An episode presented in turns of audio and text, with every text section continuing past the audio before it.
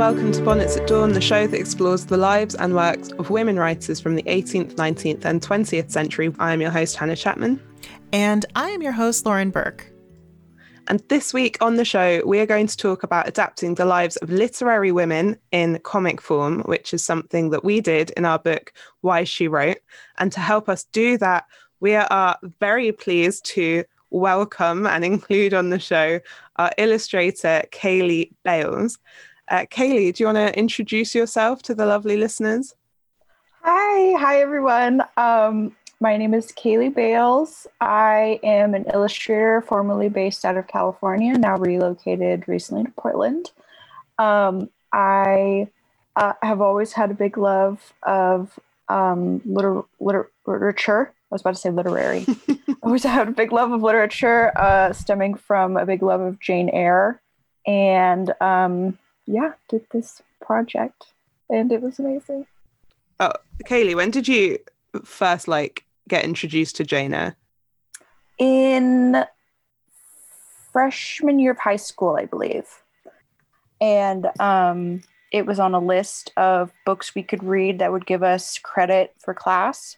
And I picked Jane Eyre knowing nothing about it and um, my library had this amazing 1940s copy with these block print illustrations mm-hmm. that were mm-hmm. so so good so i fell in love with it then and then kind of rekindled the relationship when i was older and reread it and i mean I, now i constantly listen to the audiobook and read it all the time but and that's how we found kaylee is because you were doing jane eyre fan art so did you always have sort of I'm gonna say like a visual relationship with the book. Yeah, definitely. I think that because I'm I've always been drawing, um, mm-hmm. doing adaptations like doodling characters from books is something that I've always done, and I've always you know um, had a big connection with that, and also kind of drawing them and envisioning them exactly how the author kind of wanted them, mm-hmm. like finding all the little details about, you know, their height and their eye color and their attitude and everything like that to make them more like real people. That was always big for me. That's a visual one too. I mean, there's so much, there's so much like landscape, there's architecture, there's so many details in Jane Eyre that like should be seen, I feel. Oh, I feel like as well Charlotte Bronte like really describes people like as mm-hmm. opposed to Austen, who doesn't, she'll just be like, oh, a dark complexion or yeah, totally. nice eyes. Charlotte Bronte's like, the eyes were this big and they were this close together and yeah. have kind of like this vibe about them. Like completely. Oh, complete. I mean, she really had the notion of sketching a character. Yes. Um, and you know, I loved that. I that was one of the big things that I loved about Jane Eyre was the um just the notes of like every detail in the room of like here's mm-hmm. what the wallpaper looked like. I was sitting on this like this was the vibe. It was this time outside. Like i loved that. The brontes do give it. you the vibe which i think is important. oh, yes absolutely i mean i was struck i mean right in the beginning with the red room. Yeah. it was like it was this and then you don't and then finally when she gets to oh this room is sometimes used because my you know aunt goes in it to get a little portrait of her dead husband who died in the room. And then you're like oh. She gets to at the very end. I love it. Just good because you had to like you had to draw vibes for that bronte comic that charlotte bronte comic where it was sort of like her sort yes. of coming up with that or what i envisioned her mm-hmm thinking about when she was coming up with that. Yeah, that was so cool to even learn that it was like Thornfield was based on a real place and all that stuff was like, oh my God, it's like the real Thornfield Hall. This is amazing. Now, many of you have already purchased our book, and I want to thank you very much for that. Thank you. Round of applause for you guys that have done that. Um, so you will all already know, you know, what this is about. But um, for those of you that have not, I just want to say that Why She Wrote is a series of comics and essays that discuss the lives and work of 18 women writers and the ties that bind them.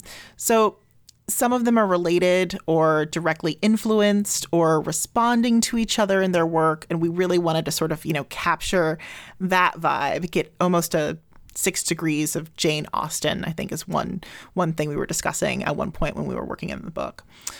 Um, also there's there's women in the book that are gossiping about each other, which I really enjoy, or dissing each other. I feel like George Eliot diss tracks mm. should be maybe our next book, to be honest. That would be totally. a really good one. Now, one question we have been asked a lot is how we determined which authors would go in the book. So I want to quickly address that um, and say that, first of all, this book is not meant to be comprehensive for sure. This is not the sort of 100 women writers you should know about. Um, one chapter discusses Louisa May Alcott, Beatrix Potter, and Frances Hodgson Burnett. So those are three authors who are still bestsellers um, and everyone sort of knows them. But they are also women that are often presented as cozy children's authors, and we really wanted to offer up a different side of them and talk about how they were also strong businesswomen who had an effect on copyright and licensing, and that's just it's just not something that you hear about a lot. Um, there were also a lot of authors who were cut because of things like permissions, not enough visual or biographical reference, um, there's some authors like Winifred Eaton or Harriet Beecher Stowe who had just like big stories, things that were sort of unwieldy with the the format that we were using for this book. We didn't really find a way to sort of condense them and talk about them appropriately. Maybe they will be better fit for future projects down the line. Now, for today's episode, we have each picked an author that we adapted from the book. And we're going to talk a little bit about sort of the struggle that we had adapting their work, maybe any things that we learned, all of that good stuff. So, Kaylee, do you want to kick us off? Yeah, definitely. So, I think that for me, it was kind of actually the one who was most popular and I generally knew the most about, and also who was who had the most information about her, mm-hmm. which is Jane Austen. Oh, um, interesting. Because I think, especially because my part really was visually, and so visually kind of making sure sh- I didn't get muddled with all of the different adaptations of her. Mm-hmm. Of um, really making it so it was Jane and not somebody else's interpretation of her. Mm-hmm. Um, you know, even like Anne Hathaway or like this or that. I mean, so many things from different corridors, you know, um, kind of influencing it. But then also making sure that she is recognizable as Jane, because I think that people have an idea of who she is. Mm-hmm. Um, even when drawing her portrait, because there actually have been renderings of her as like, this is actually what she would look like in real life, you know? Somehow they did that. My goodness. And they made, you know, like the wax figure, which was incredible. Mm-hmm. And that helped. People me. love trying to guess what Jane Austen would have looked like. Totally. It's, it's like a national pastime. Yes. It's like, what was she really like for real? What would she even look like? What would she smell like if you were there with her? You know, I think there's a huge fascinate, fascination with that. But for my first portrait of her, with her section, I based it off of that sort of real life wax rendering of her. And then, you know, getting notes back it's like, we should actually kind of reference more that really famous portrait of her where she's in her little white cap. It, mm. She's got her little curly bangs. Like everybody knows that one. You know what I mean? Mm-hmm. And so, kind of mixing those two of like, here's the Jane that you know, but also who trying to also wrap in who she was as well. I was glad you included the white cap because I'm sure I read somewhere that her and Cassandra were wearing like a white cap was like quite a matronly thing to wear and i know that um, those two sisters had like adopted wearing them younger than was normal yes that, almost like they were just note. like yeah taking themselves off the marriage market visually like completely we're not these fresh young things her dowdy white cap that she would always be wearing it's it's kind of like the modern day equivalent of like a comfy hoodie i think that somebody mm. would always wear you know and note. so she definitely is always sporting that in the comics for sure. I like that you're like idea of her though too. Like she doesn't seem dowdy. Like she seems like really like like you have really good like at it like the language, the body language for that comic especially. I really love. Um like she looks like she's fun and funny and like sly and she's sparkling. Yeah. At the start of the comic, Jane is really hopeful and like she's about to publish. Well, she's just sold her first book and she is like in her 20s and I'm not saying like no bad stuff has happened, but it's kind of in the course of the comic that all of the bad stuff has happened. And I thought that you did a really good job of capturing like the lightness at the start and then like the bad times yeah, ahead totally. and then her kind of like coming through it and then like the Jane at the end of the comic, I feel like you even drew her like a little heavier, like her Mhm. shoulders are not yeah, very true. like, yeah, totally. drooped. And Yeah, yeah. even more of a Mhm. subdued color palette for sure. Because Mhm. in the beginning, it's, I mean, in Bath, of course, outside it's raining and cold, but then she gets inside and she's so excited, and it's like that wonderful warm fireplace.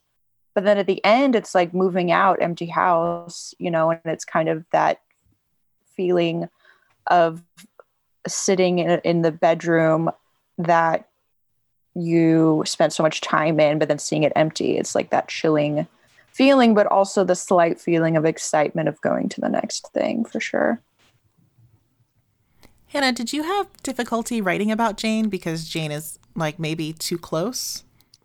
Uh, Like, there's there an error in the things. essay that I didn't notice because I was too confident. and that's going to haunt me for the rest of my life. It's like But how that- car accidents always happen like closest to home. Yeah, it's like that. And it's like, yeah, we got some feedback saying we needed an editor. Let me tell you, that mistake bypassed me, the author who worked at the Jane Austen Centre, who really knew how old Jane Austen was when she moved to Bath. It bypassed Lauren because we edited each other's essays and comics, Mhm. bypassed our editor, our like assistant editor, a copy editor, uh, many blind readers. But there are a lot of people Yeah. that did not pick up on that. So obviously, the Jane Austen fine. fans are like, this age is wrong. um, yeah, I did. It felt like the, I felt like the personalities in that comic were quite easy. Like I did give her her dad maybe like the kinder side of Mr. Bennet treatment. You know, Yeah. like that Yeah, totally. 95 Mr. Bennet. That's the vibe. Yeah. Um, and the sister, I think, just Jane Austen's so accessible. There's like Becoming Jane, there's Miss Austen Regrets, there's all of the adaptations. So, yeah, it did kind of feel quite like a natural one to slip into telling the story of. And I really wanted to write about her time in Bath because we have talked about it so much on this show and just together. And Bath is a place that we have visited. Um, it's also a place that I have very compli- uh, you know, a complicated relationship with, Mhm. and um, I talked about it a lot working at the Jane Austen Centre. So I think it isn't the beginning and end of my relationship with Austen, but Bath is a big part of it, and I really relished the opportunity to um, to talk about it more. And I felt bad for Kaylee because so many of my notes were like, they're walking up a street. They're specifically walking up Milsom Street as if they're walking towards what is now Holburne House, the Holburne House Museum, but would have been the Sydney Gardens Hotel. Like yeah, all of these really specific notes. And I was no, like, but oh, I love that. I love when it's really if I can get a, an actual like street name because then I can go in and get that solid reference. And I Mm-hmm. love that. Like for that part, totally. It's like that specific gate and how the buildings were, where their little windows and all the tiny, tiny, tiny little chimneys lining it. Like that was such a specific. And luckily, because it was a semi-popular area, there were drawings from around that time that I could reference, which was awesome.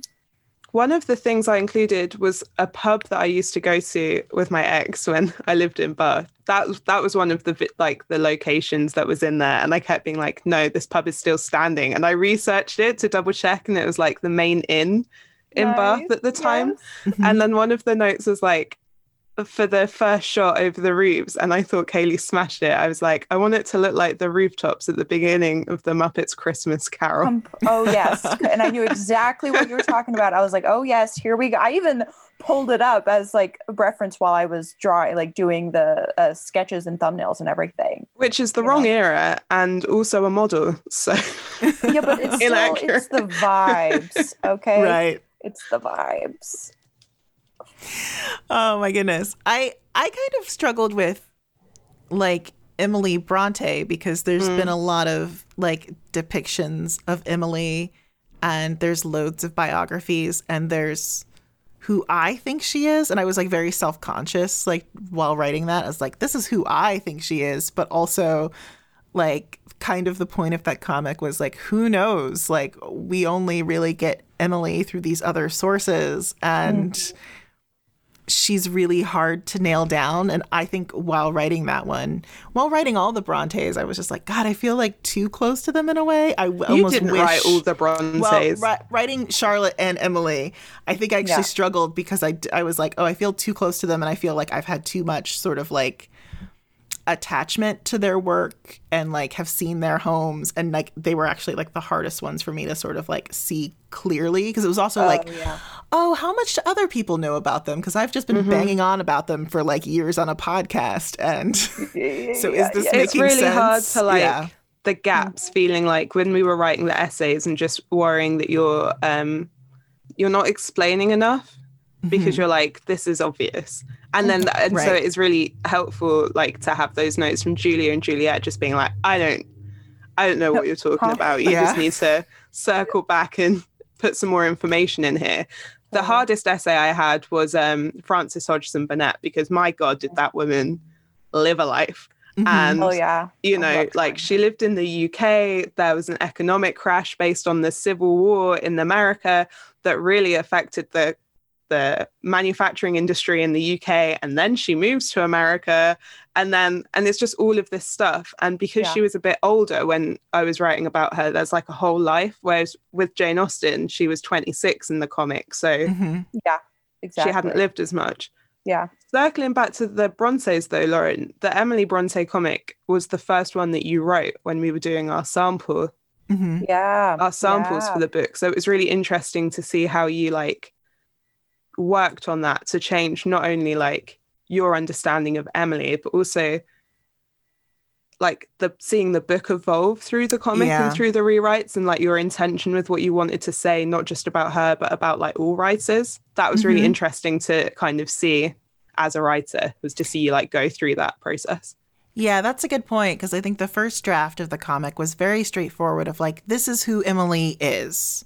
Mm-hmm. And yeah. then the concept of the book really changed the concept of the book really developed, I should say, um, after that to talk about really one aspect of that person and then put that aspect or that moment of their lives in conversation with other writers so you can see the similarities and see almost how they're talking to each other.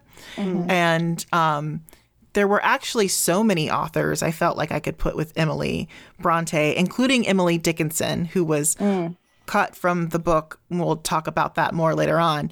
But um, Elizabeth Barrett Browning and Anne Lister end up uh, who she's paired with. And it's because they all sort of um, have very interesting afterlives. So, um, so yeah, kind of like weirdly, the that had to completely change the Emily comic too is a little it's a little meta because it does even, you know, show Gaskell struggling mm-hmm. with sort of like what does this all mean? And I mm-hmm. think that's something that we or that I mean I know for sure speaking for myself that I definitely struggled with especially if you're reading about someone from like multiple sources people mm-hmm. have like all sorts of different takes on George Eliot and, oh my like, god all, that was and, such and a... Elizabeth Barrett Browning is like you can get like a bunch of different takes. And so you're like yeah totally. what does this all mean? Like where am i going to land? I think was like big question number one when we were start, yeah. like starting to work on each author. Hannah who was someone that you struggled with? I am um, i loved writing about beatrix potter but landing on the right thing for beatrix potter definitely took a while And poor Kaylee, because my God, she had to redraw those pages, especially like the last few pages, so many times. Oh yeah, yeah. Um, to the point where like the last rewrite I did, I was really like, I just need to rewrite the dialogue. So whatever change happens, it can only be a dialogue change. Mhm. Um, we'll talk about we'll talk about Miss Potter, the film, more later. But I was definitely influenced by that when I went into writing about her. I knew that she was kind of this quirky gal. She was well off. That she felt very strongly about um, her books being accessible to children. Like I knew that, like from the film, I knew that her and Ewan McGregor had a love affair. Mhm. Not really Yeah, though. yeah. Like he was just playing he was playing like her partner in the film, Norman Warne. And um I loved that. But then it was really I was reading her letters, um, Beatrix Potter's letters, a selection by Judy Taylor, and then also Beatrix Potter, A Life in Nature by Linda Lear. And it was reading Beatrix Potter herself and also reading someone's account of her that I really started to get a sense of her drive did go beyond the books being cheap and small enough for children's hands. Like we knew that she'd kind of created licensing uh, through making and patenting the first Peter Rabbit doll. Like we knew that, but I didn't realize just how driven she was or how passionate she was about protecting her copyright and really how many uh, knockoff products there were on the market and how much she wrote about it. She wrote about this stuff all the time. She was fixated on it. And so for me, it was really important to just completely look at her romanceless. Yeah. The love story with Norman Warne is beautiful. The letters that she writes to him are so lovely. He mm-hmm. and like that is that is such a love story. Like honestly, it just makes me sad thinking about it because that is a man who really got her and got what she wanted and like ne- what she needed and was Mhm. supporting her through her work, which is rare for a woman writer. Like Yeah, to have someone who was really uplifting time. her. Yeah. So it is really sad. But like they made a film about it, right? And so Mhm. my job Yeah. was to talk about a different side of Beatrix Potter. And so yeah. I wanted her to be she was kind of an oddball. There's lots of comments about how she didn't really want to like wear fashionable clothes, which was fun because one of the other authors in that chapter, Frances Hodgson Burnett, polar opposite, Mm. Right? And so to have this like woman who's really going against society, she's just marching to the beat of her own drum and she's just thinking about and talking about money. And her parents were like socialites, basically. Although Mhm. her father trained as a lawyer, he didn't work. Um, they just wanted to go on holiday and have a nice time. And they Oh, were yeah. kind of ashamed of the fact that their family money came from trade. And so you've got Beatrix, who's then like, I love it. I embrace it. My life is all about trade. It's all about copyright. It's all about making money. And I just wanted to Totally. to get that across. Just going back to the edits, I got a mis- I made a mistake with like the order that she wrote her book. So we had to Mhm. go back and retcon some of the language because I thought I had her talking about the Tailor of Gloucester at the end. And I had this Mhm. great line. She was like, Oh, my next book is about meddlesome cats and then there was like a link to copycats and then she like wants to strangle the copycats um but it turns out that actually she was working on miss tiggy-winkle and i had to find a way of making this picture of her being angry about people stealing her money about her Mhm. talking about a hedgehog Mhm. so i was like uh the book is about a prickly woman and Yeah. i was so proud of myself for like You know, it works. making like do you know like Yeah. Yeah. like yeah. the edit i was like this is a strong edit I've really like i felt myself leveling up in that moment Hell yeah. and the You know- first draft she it finishes with her looking at wallpaper and they just kept saying hannah this is not a comic about her making wallpaper this is a comic about her writing and i was like but the wallpaper story is just she really did just make her own wallpaper i love that for her You what's really hard about writing about real life people and then also doing it in such a condensed fashion because I feel like the comics what are they like from 6 to 10 pages. So Mhm. this is like a really short amount of time is that we can't like we, you know, our editors, rightly so, like wanted us to tell a story that had like a beginning, middle, and end, and also um, where you saw some growth. Mm-hmm. Where you Yeah, saw like this like, person bit of a like have a arc. yeah, there's a character arc, there's like a light bulb moment, um, but like real life doesn't like come together like that. Yeah, oftentimes. Real life is all middle. It's all Yeah. middle. Yeah. So you're like, how do I make these details fit? Like, how do I choose a structure or a moment where that's sort of going to fit? Like, maybe they will have like the light bulb moment 20 years later, or maybe it never really happened at all. And this is sort of my interpretation of the events, you know? So hmm that was so hard. Yeah, definitely. Because I think a big thing with all of us is making it accurate and not trying not to then romanticize Mm. their lives, you know, but we have to a little bit to obviously create that cohesive story and connect people with the authors, you know. yeah. When, when did you Totally. first realize that like something could be fiction based on fact? Because for me, it was watching the film Perfect Storm, and I turned to my mum. Perfect Storm is a film about a shipping a, a fishing boat that goes Mhm. into a big storm, and I turned to my mum and I was like, "How did they know what happened on the boat, mum?" Yeah. she was like no no they're they're kind of like it's based on it's based on true events and they're kind of just telling a story about that and i was like wow it's so clever that people can do Do that. For me, it It was, was a real, Balto. like- Oh, Balto. Balto. Yeah. wow I remember that was the first movie I'd ever seen where it has the little thing at the very beginning that's like based on true events. And I was like, what the fuck? did you know that um balto was the film that steven spielberg's animation studio amblimation uh, worked on after abandoning their 2d adaptation of cats No. No. And then after Balto, Steven Spielberg left and he made The Prince of Egypt at DreamWorks. And then they made DreamWorks. Shrek. For more facts like that, uh, I have a, a presentation on the film Cats. I mean, I think that this was actually something I sort of grew up with because I feel like a lot of my history teachers and English teachers brought in so many um, adaptations or literary biopics or, you know, things that were based on true events into the classroom. And they would talk a lot about the differences between, you know, what was what was made up for film versus what really happened, which I think is a really effective way to learn. But one thing that I want to look at during this mini season, um, as we're talking to various artists and filmmakers, is like why you have to dramatize like some of those details Mm-hmm. um, and Mhm. how how decisions get made. Um, like one example is like my Mary Shelley comic. Um, I have you know Claire Clairmont in the theater with her and like actually watching this adaptation of Frankenstein on stage.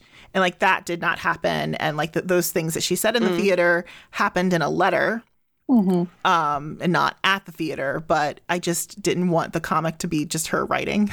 Because Yeah. it could have been just her writing the entire time.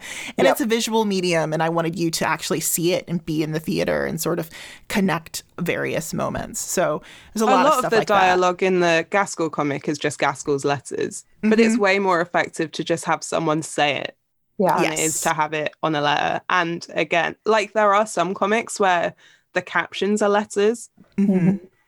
because it really felt like writing. But just if Yeah. it's like a throwaway line, it's more natural in a comic to just have someone turn and and, And say, say it. it. Right? Yeah, completely.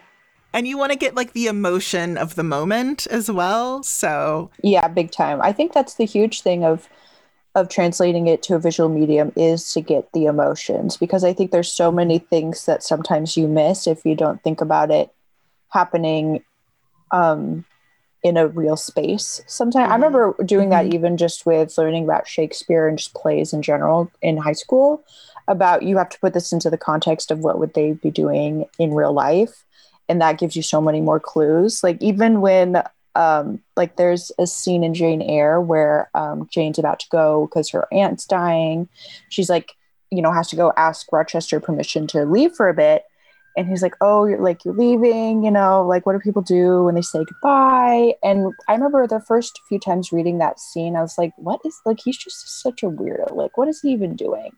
But if you think about it in a in the vision in the actual s- space and what they would be doing in real life, he has his back to the door. He's trying to be like, you know, uh, kind of keeping her in the room for a second, and he's trying to be Mhm. like, "What else do people do when they say goodbye?" They handshake, ooh, like that's kind of cold. And then eventually you figure, oh, he wants a kiss goodbye. He keeps Mhm. hinting at a kiss goodbye, but you don't really get that unless you kind of see it spatially. And I think that there's so many things like that in even authors' lives and everything else, like with um, Elizabeth Barrett Browning in her room, like being cooped away like that Mhm. and kind of seeing that visually where it's like kind of this grand room but it's all covered in ivy on the windows and it, it creates a different atmosphere and a different point of view for the person you know Yeah. cut this out if this didn't make it into the comic because I remember suggesting it. But one of one of the funniest like visual gags in the Elizabeth Barrett Browning comic is that what's the guy, Mr. Browning, Robert, Robert Browning. Browning. Mhm. Robert Browning, Mhm. and she had that portrait of him on the wall. And I remember when we were like workshopping the comic, Lauren, i think that And I was make like, it in have Mhm.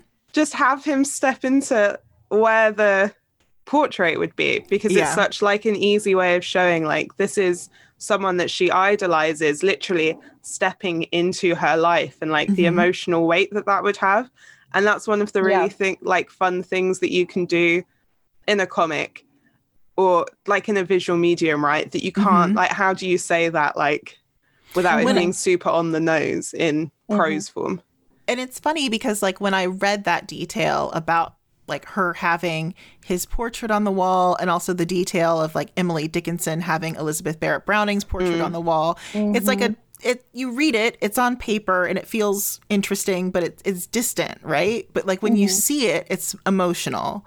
Mhm. And um, so that was one of the big points of the book to make these figures feel like alive, like people, not just Yeah. historic, you know, distant historical figures.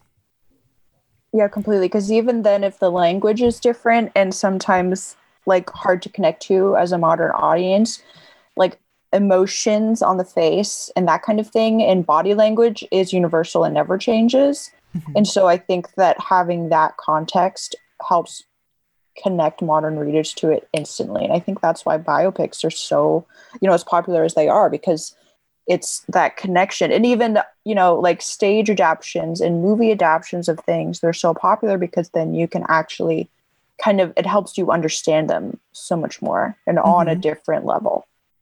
So um, we're going to talk more with our guest today about how do you craft a person on the page. Hannah, do you want to tell everyone who we are going to be talking to today in our interview? Yeah. Phil, shut it. Okay, sorry, the cat is harassing me. So, our guest today, Glynis Fawkes, is the artist and author of Charlotte Bronte Before Jane Eyre. Fawkes is an Ignatz Award nominated cartoonist and illustrator living in Burlington, BT. Where's BT? What is Sorry, that? Vermont. Oh, Vermont. She has worked as an illustrator for archaeological excavations since 1998. What the hell? That's the Amazing. coolest job. What? Sick. I love Time Team, Glynis. Let's chat. working on sites in Greece, Crete, Turkey, Israel, Cyprus, Syria, and Lebanon. She is currently at work on a book about her first trip to Greece, a draft of which received the MoCCA Arts Festival Award in 2016. And you can find out more about her and her work at glynisfawkes.com. Shall I spell that? That's G L Y N N I S F A W K E S.com. So, um, why don't you start off by telling us about your relationship to Charlotte, or all of them, really? You know, where it started, when you first read Jane Eyre, all of that good stuff. Okay. Well, actually, it started with my mom, who used to read books to my sister and I out loud when we were kids and then into teenagers.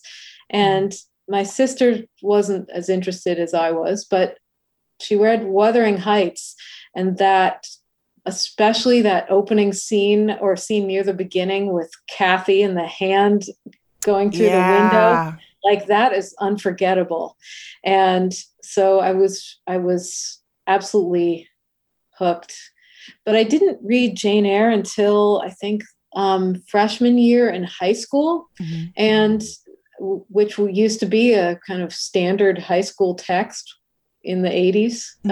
um, and I, I i i didn't get it it was too much for me as a as a i don't know whatever it's 14 year old reader. Mm-hmm. and i so I, I it didn't sink in. But then I and you know what? I cannot remember when was the next time I read it, but it was sometime between um, you know getting this this book to draw uh, and and and that time mm-hmm. um, so it's it's interesting but my mom has that like in i found in my parents house a copy of jane eyre that her that my mom's grandmother had given her and inscribed. Oh, wow. So it's been in it's been something that's been in the family and I've been interested in for a long time.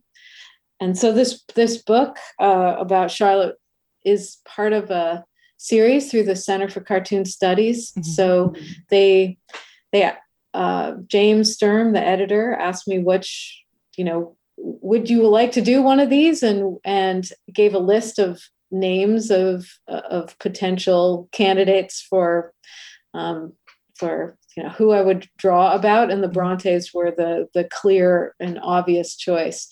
Um, yeah, so the the most difficult part of uh, adapting this life, um, yeah, Charlotte's life, yeah. Um, well, it was a decision to focus on Charlotte and not the not you know not not the whole family mm-hmm.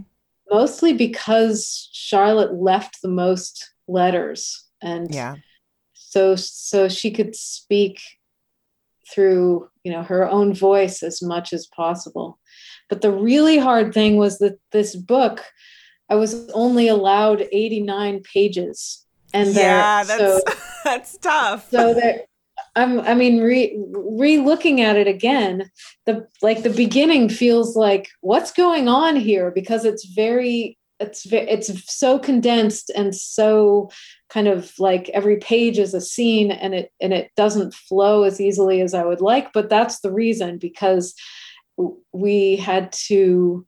I mean, we I say that with James as an editor, like really focus and decide which scenes could go in and which could not and there was at one point I remember like waking up in the middle of the night and thinking, uh, you know, when I'm done with this book, I'm going to make my own version that's going to be 300 pages and I'm going to put everything in.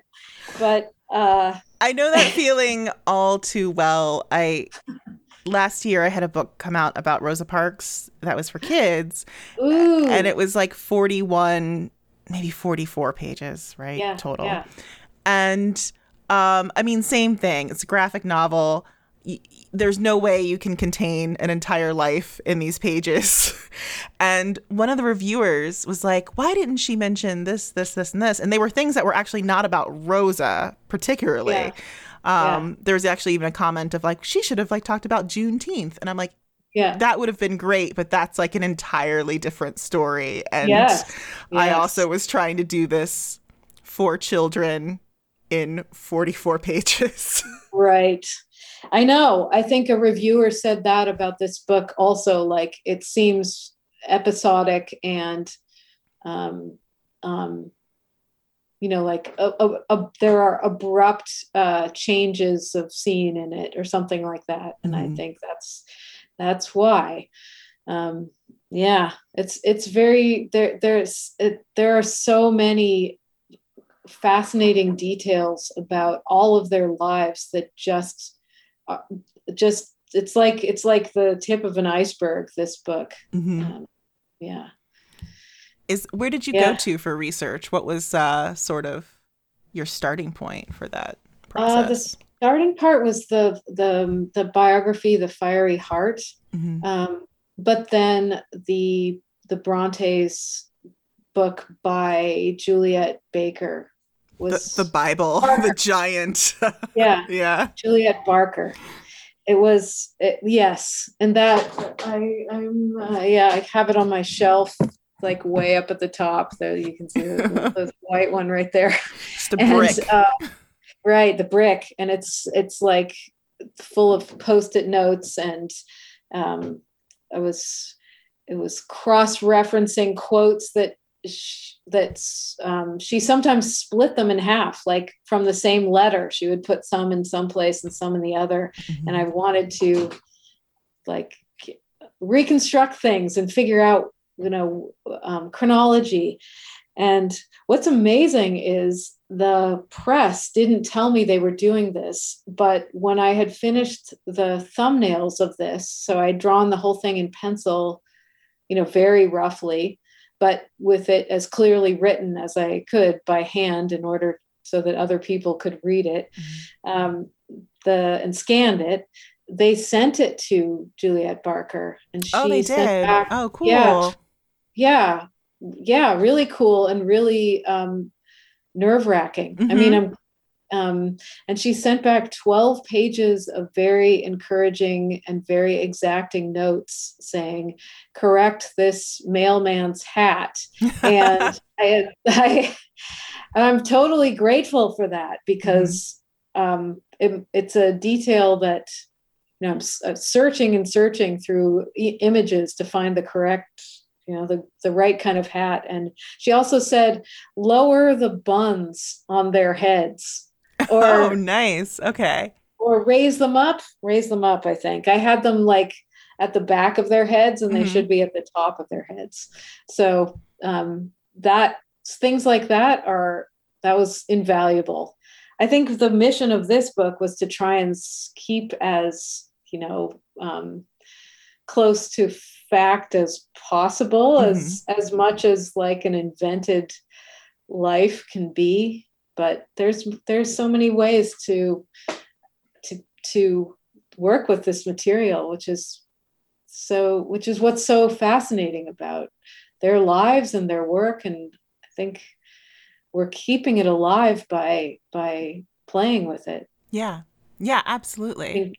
yeah and engaging with it and talking about it and Mhm. listening to it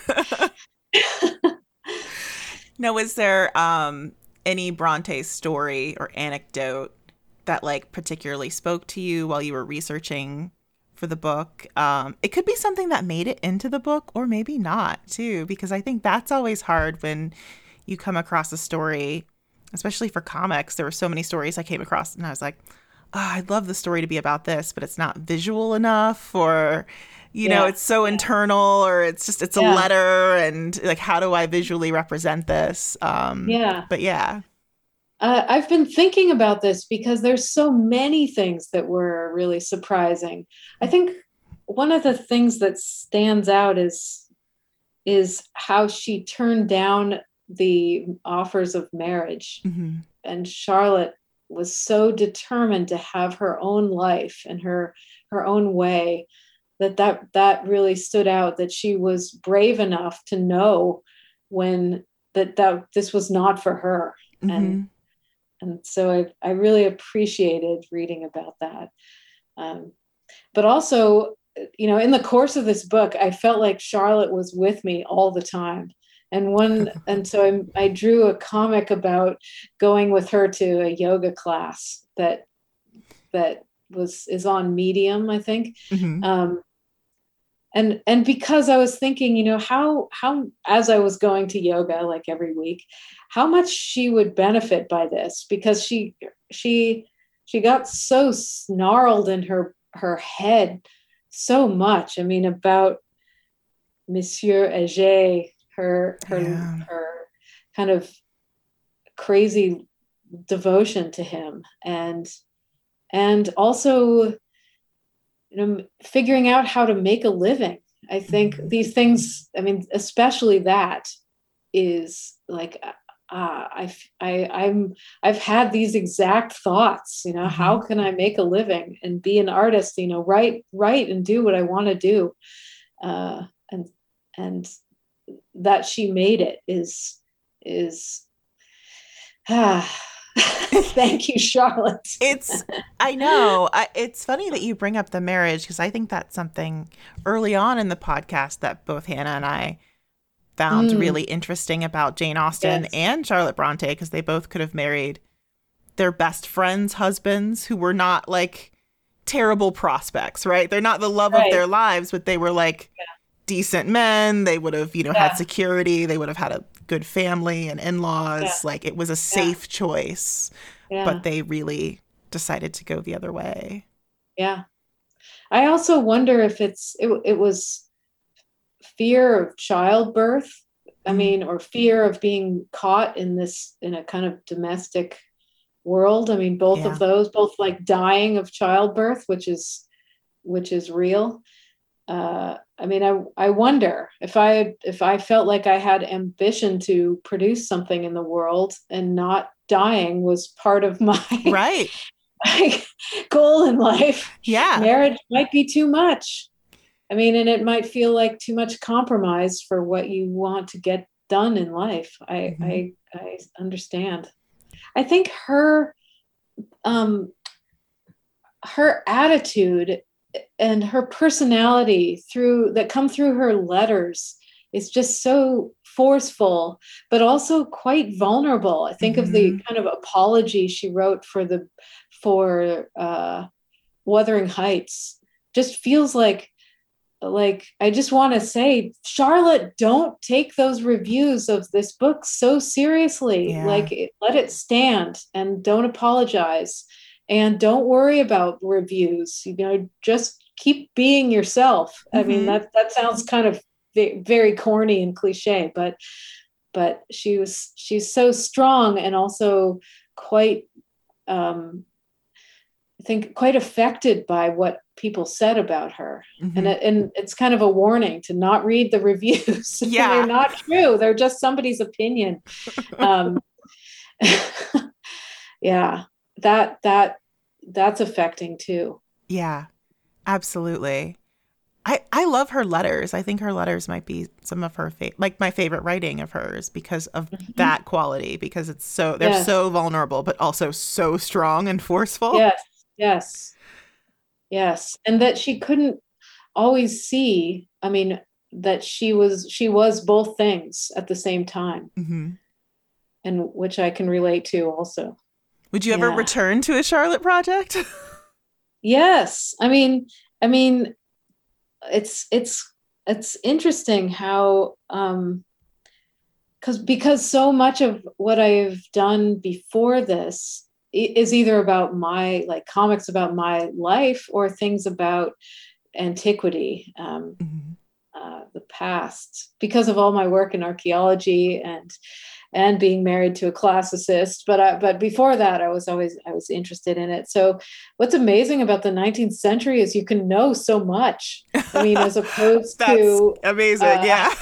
you know like they're like sappho there are fragments they're not Mhm. whole books and and there are letters and there's her house and so so and I, I love this time period because it's so close to ours and so so i mean it's very similar in some ways but the fact that we have vaccines and like birth control Mhm. are two entirely just that change change our lives entirely. Hmm that was another um, from working on this i did a comic in the daily shouts for the new yorker that i feel like is one of my favorites called um, 19th century literature with better birth control like i Mhm. feel like i could solve all those novels with if everybody just had birth control and then i think it's more like the conventions of of marriage and you know expectations of marriage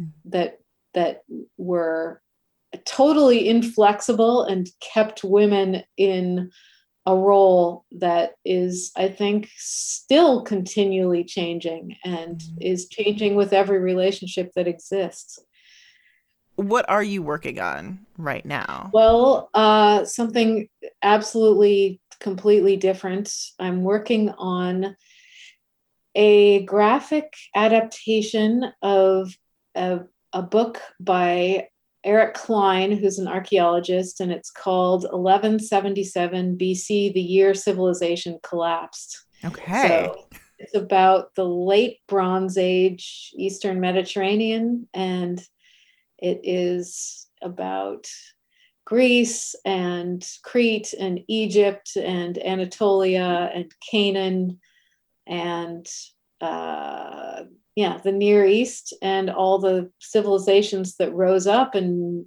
made amazing things, and then how they all fell apart. So that's amazing. yeah, it's, it's 250 pages, and I've I've converted Eric's book into um, most, you know, like a lot of images, sort of little vignettes of people from that time talking about it, uh, mm-hmm. talking about how civilization collapsing is going for them. Um, I feel yeah. like I could relate. Uh... Yeah, exactly, exactly.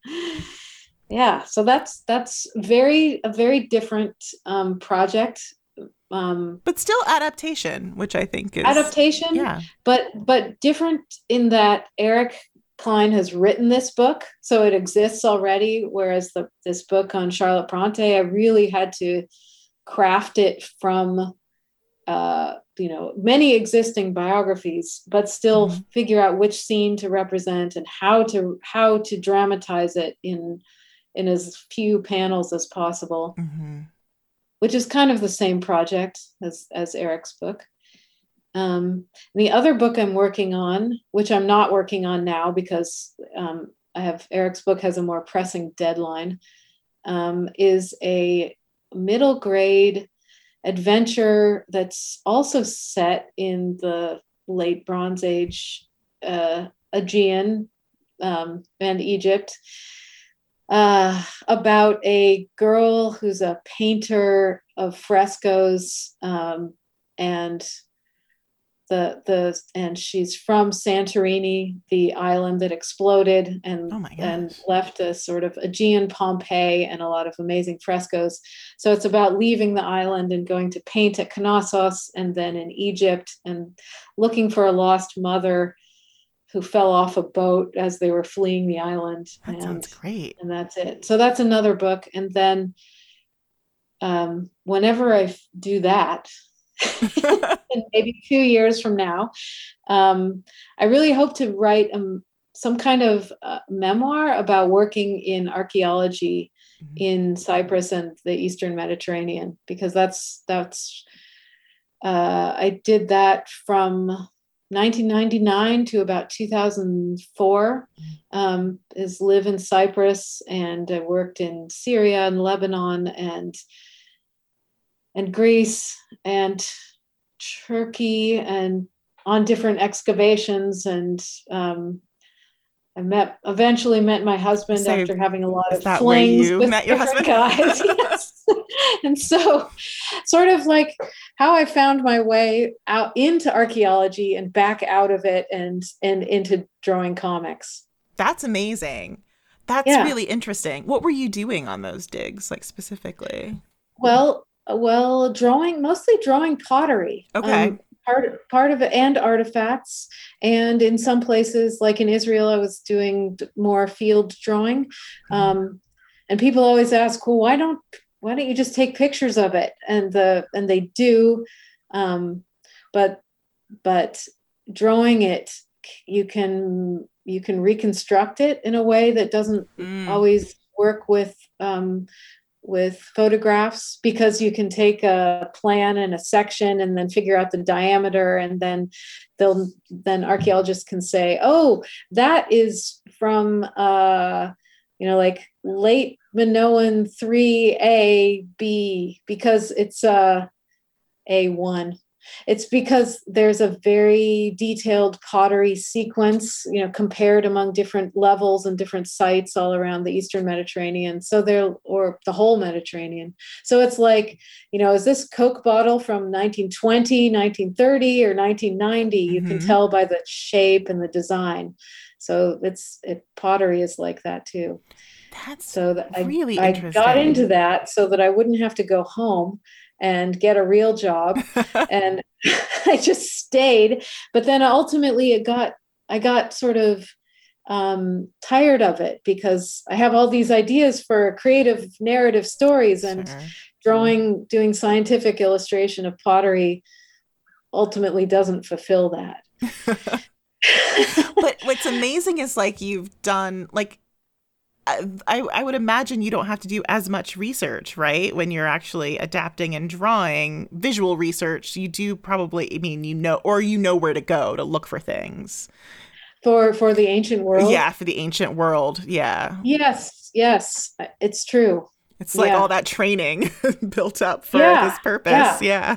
Yes, I feel like this um this um 1177 is is great because I mean uh, it's a, such an interesting project because I've been to many of the sites mm-hmm. that that are in the book and I I know what they look like and I I I yeah I know how to research what kind of artifacts the the the characters in the book should be carrying around and those are crucial to the to the story and and yeah and again I feel like for this book about Charlotte the the research I did is doesn't all it's like it doesn't always appear in the book like that right. amazing um um the the the other girls in the school in Belgium calling Emily like dowdy and out of fashion mm-hmm. how to represent that because the modern reader can't tell that she's wearing out of date clothes right um, and even if you have a contrast between the clothes that they're wearing and what she's wearing it doesn't it's not pronounced enough for in our eyes. Right. And uh and yes. But i it's it this is a really interesting point that that i and i remember as i worked on this i would spend i felt like hours on you know googling 1840 or 18 35 fashion. Mm-hmm. and a, a, book would be better maybe because google just they they're not that precise. Right. And and you know finding things that would work. And I would feel like I'm I'm using time up that I could be I should and could be drawing, but it's so key to to just understand the difference between where the seam on the sleeve comes from mm-hmm. even if it is a tiny detail in the book it just other scholars will notice and to to really capture the flavor of the of the time it has to be right. And we are back. And we are going to talk about some of our favorite literary biopics. Now there's a lot. Like a few come to mind initially when i like when I, you know, just proposed this topic, but like doing just a little bit of research, just like 20 minutes worth of research. I made like a really long list. So I'm just going to throw out a few so you understand how many there are. So, of course, there's To Walk Invisible about the Bronte sisters, which we have talked about on the show, but there's also Bright Star with Ben Whishaw as John Keats. There's Wilde with Stephen Fry as Oscar Wilde. There's Shirley with Elisabeth Moss as Shirley Jackson. There's, of course, Becoming Jane with Anne Hathaway as Jane Austen, which we've talked about that one as well. Colette, Keira Knightley as Colette. There was an adaptation of I Know Why the Caged Bird Sings with Diahann Carroll, which I had no idea about, and I really want to see it now. There's the Elle Fanning as Mary Shelley. There's lots of Mary Shelley biopics, by the way, mm-hmm. which I'm sure you guys know. There's Mrs. Parker and her Vicious Circle with Jennifer Jason Lee as Dorothy Parker. I really, really want to see that one. Vita and Virginia about Vita Sackville West and Virginia Woolf, which I have seen. It's like a little bit of a mess, a good idea. Uh, uh, it should have been like a series. I think it's just one of those where it's mm-hmm. too much, too much is going on. Mm-hmm. Um, there's Iris with Kate Winslet as Iris Murdoch. There's A Quiet Passion with Cynthia Nixon as Emily Dickinson. Finding Neverland with Johnny Depp as J.M. Barrie. Goodbye, Christopher Robin with Domhnall Gleeson. And Christopher Robin with Ewan McGregor as A.A. Milne. I feel like those came out like back to back as well. They came out really wild. close together. yeah, yeah. yeah. There's Nicholas Hoult as Tolkien and Tolkien. Um, the Edge of Love with Matthew Rhys and Keira Knightley. So I love Darcy and Lizzie team up in a film Yes. about Dylan Thomas, which was written by Keira Knightley's mum. Um, there's Effie Gray, which Hannah and I still need to discuss on this podcast. We Which was tried to watch it, but the DVD player in our cottage did not work. It did not work. Oh. Just a note to those of you that are working at the Ruskin at Ruskin's estate. Yeah. That DVD player needs to be. Yeah, you can't like learn about Ruskin being a not great guy on the first page of his biography and then not be able to watch the DVD exploring that topic while Totally. staying in one of his houses. You really want to dig into that over a log fire. You, You know, do. Mhm. And um, that movie was written by Emma Thompson, and it is starring her husband, who I just referred to as Willoughby, as John Ruskin. Um, there's The Barretts of Wimpole Street, which I actually watched while I was researching for the book, which is an old film about Elizabeth Barrett Browning, which was based off of a play. There's Impromptu with Judy Davis as George Sand, which I desperately need to see. And I also really, really need to see Rowing with the Wind, which stars Hugh Grant as Lord Byron and Elizabeth Hurley as Claire Clairmont. Come on, where's this film? Seriously. I haven't seen it. We all need to watch it together. And that's not all of them. That's just a few. That's just a few that I wrote down. So the comic Saving Mr. Banks, that's a biopic about Walt Disney. It's a very Yeah. dramatized Oh, biopic about Walt Disney, in it. Mhm. And the woman, oh, and that woman that wrote the woman that wrote Mary Poppins Oh, and yeah, her also- father, and And yeah, my personal favorite biopic, Shakespeare in Love, Mm. which Mm. really just, Mm. yeah, Yeah, the best. It's the best one. wow. it's really good. I have nothing to say about that film except for the fact that um, for my prom dress, I got a knockoff dress that was like Gwyneth Paltrow's dress that she wore to the Oscar when er, to the Oscars when she won for Shakespeare in Love. She deserved that win, honestly. That I Wow. mean, that film just. We had it on video. We had it on VHS tape as a child, and I have seen it Yeah, so loved many times. I Wow. tear up. I tear High. up when the guy like starts giving the little like two households both, and his stutter goes, "Oh my gosh!" And when the kid goes, "Here, I saw him kiss her boobies." Key moment. That kid deserves an Oscar. Kaley, what is uh what's your favorite So biopic? I would say my favorite biopic is. So this is kind of a weird one, and it's not fully a biopic, so this might be cheating. But Mhm. I really love when Drunk History covers somebody because yeah. drunk history really nails what I always try to do when I'm covering somebody, um, even if it's a fictional character, but they really make them a real person because these people's Mhm. retelling, and especially when they modernize their voice, but then sometimes use their own speech.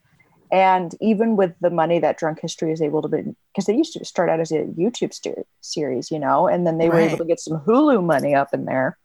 And they were able to get much more accurate costumes or even kind of film on location and so that that combination of filming and seeing them really look like the person but then be like yeah and then i just did this thing i love that because it's really what happened but also not obviously the full dialogue but it kind of brings it in with that modern audience and i just love the relatability of it so much I would like desperately love to be on Drunk History. I feel like Oh, it's a dream. It's a dream of mine.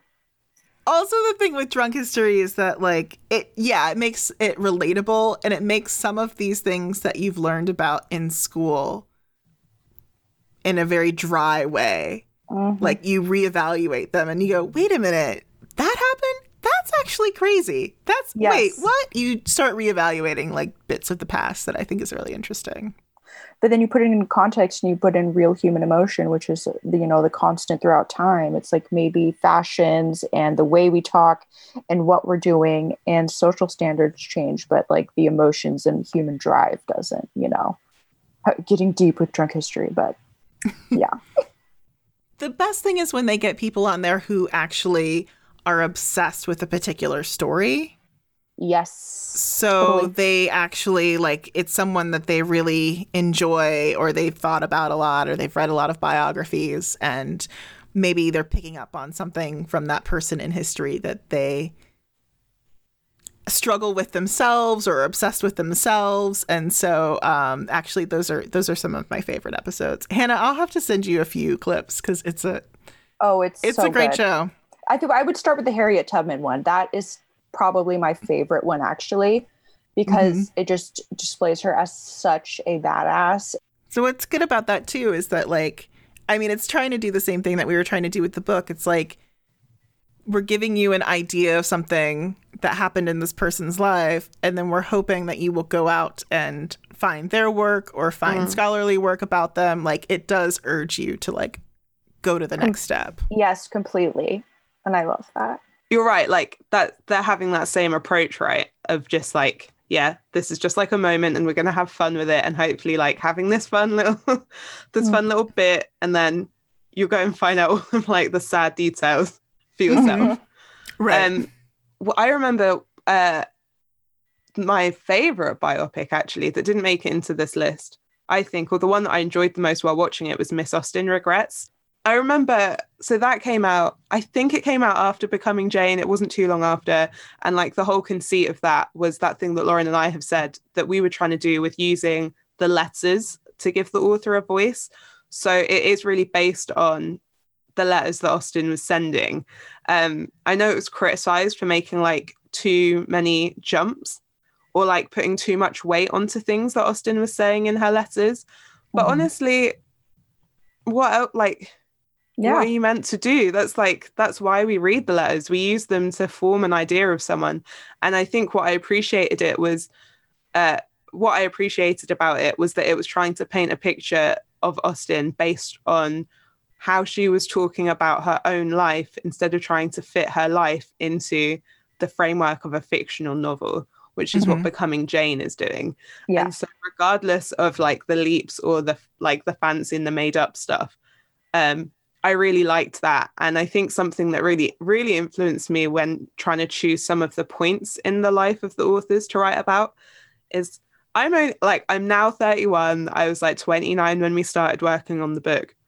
Um, and being able to look at and think about the lives of these women when they were like in their late 30s, when they were in their 40s or older, um, it kind of gave me hope because I think nowadays there's so much pressure put on you to achieve stuff in your 20s. And I know Mhm. that turning 30 for me has been like a real struggle with not everything I do now is obsolete because I'm not in my 20s anymore. Like I'm no less interesting or impressive as a person because Right. I'm a 30 year old who's like, but I don't know if that resonates with either of you. I know it's no, such it like a silly thing. It's Like I used it- to worry a lot about being like too much like Madonna and not knowing when to retire. That is like honestly something that worried me a lot. Oh. And so yeah, I like that I did like that Miss Austen regrets is um she's older and she's kind of looking back, Mhm. which you get from the title. But exactly. not everything has to be about like a like a woman in her 20s falling in love for the first time. Like that Yeah, not every story. completely. Another movie, it's a BBC movie that I just want to mention before we take off is called Pandemonium and it's about the romantic poets. It's about Coleridge and Wordsworth Ooh. and it's like those guys just doing drugs and hanging out in the Lake District Nice. and it is so much fun. I um Rachel Feder actually recommended that I watch this movie and she's like it's you know it's a bit wild but it's I think you're going to like this movie and she was right.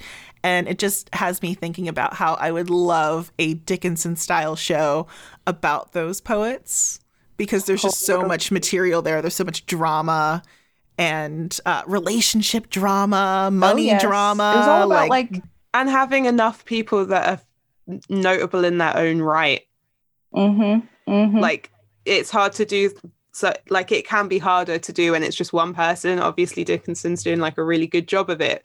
Um when someone is like more isolated but when you've got like a lot of famous people as well you can have like a, a lot of fun because each of those people you're going to have like different angles of research on or like Mhm. there's a lot of entry points right? And they all have like strong personalities Mhm. and they're all producing work at the same time and work that's responding to each other's and in work Exactly. and they're competition with each other Yeah. And I think what's also really interesting about them is that they are people like like William Wordsworth is someone that I was never really interested in learning about because it does he does seem very like just it's very serious, Mhm. very distant, you know.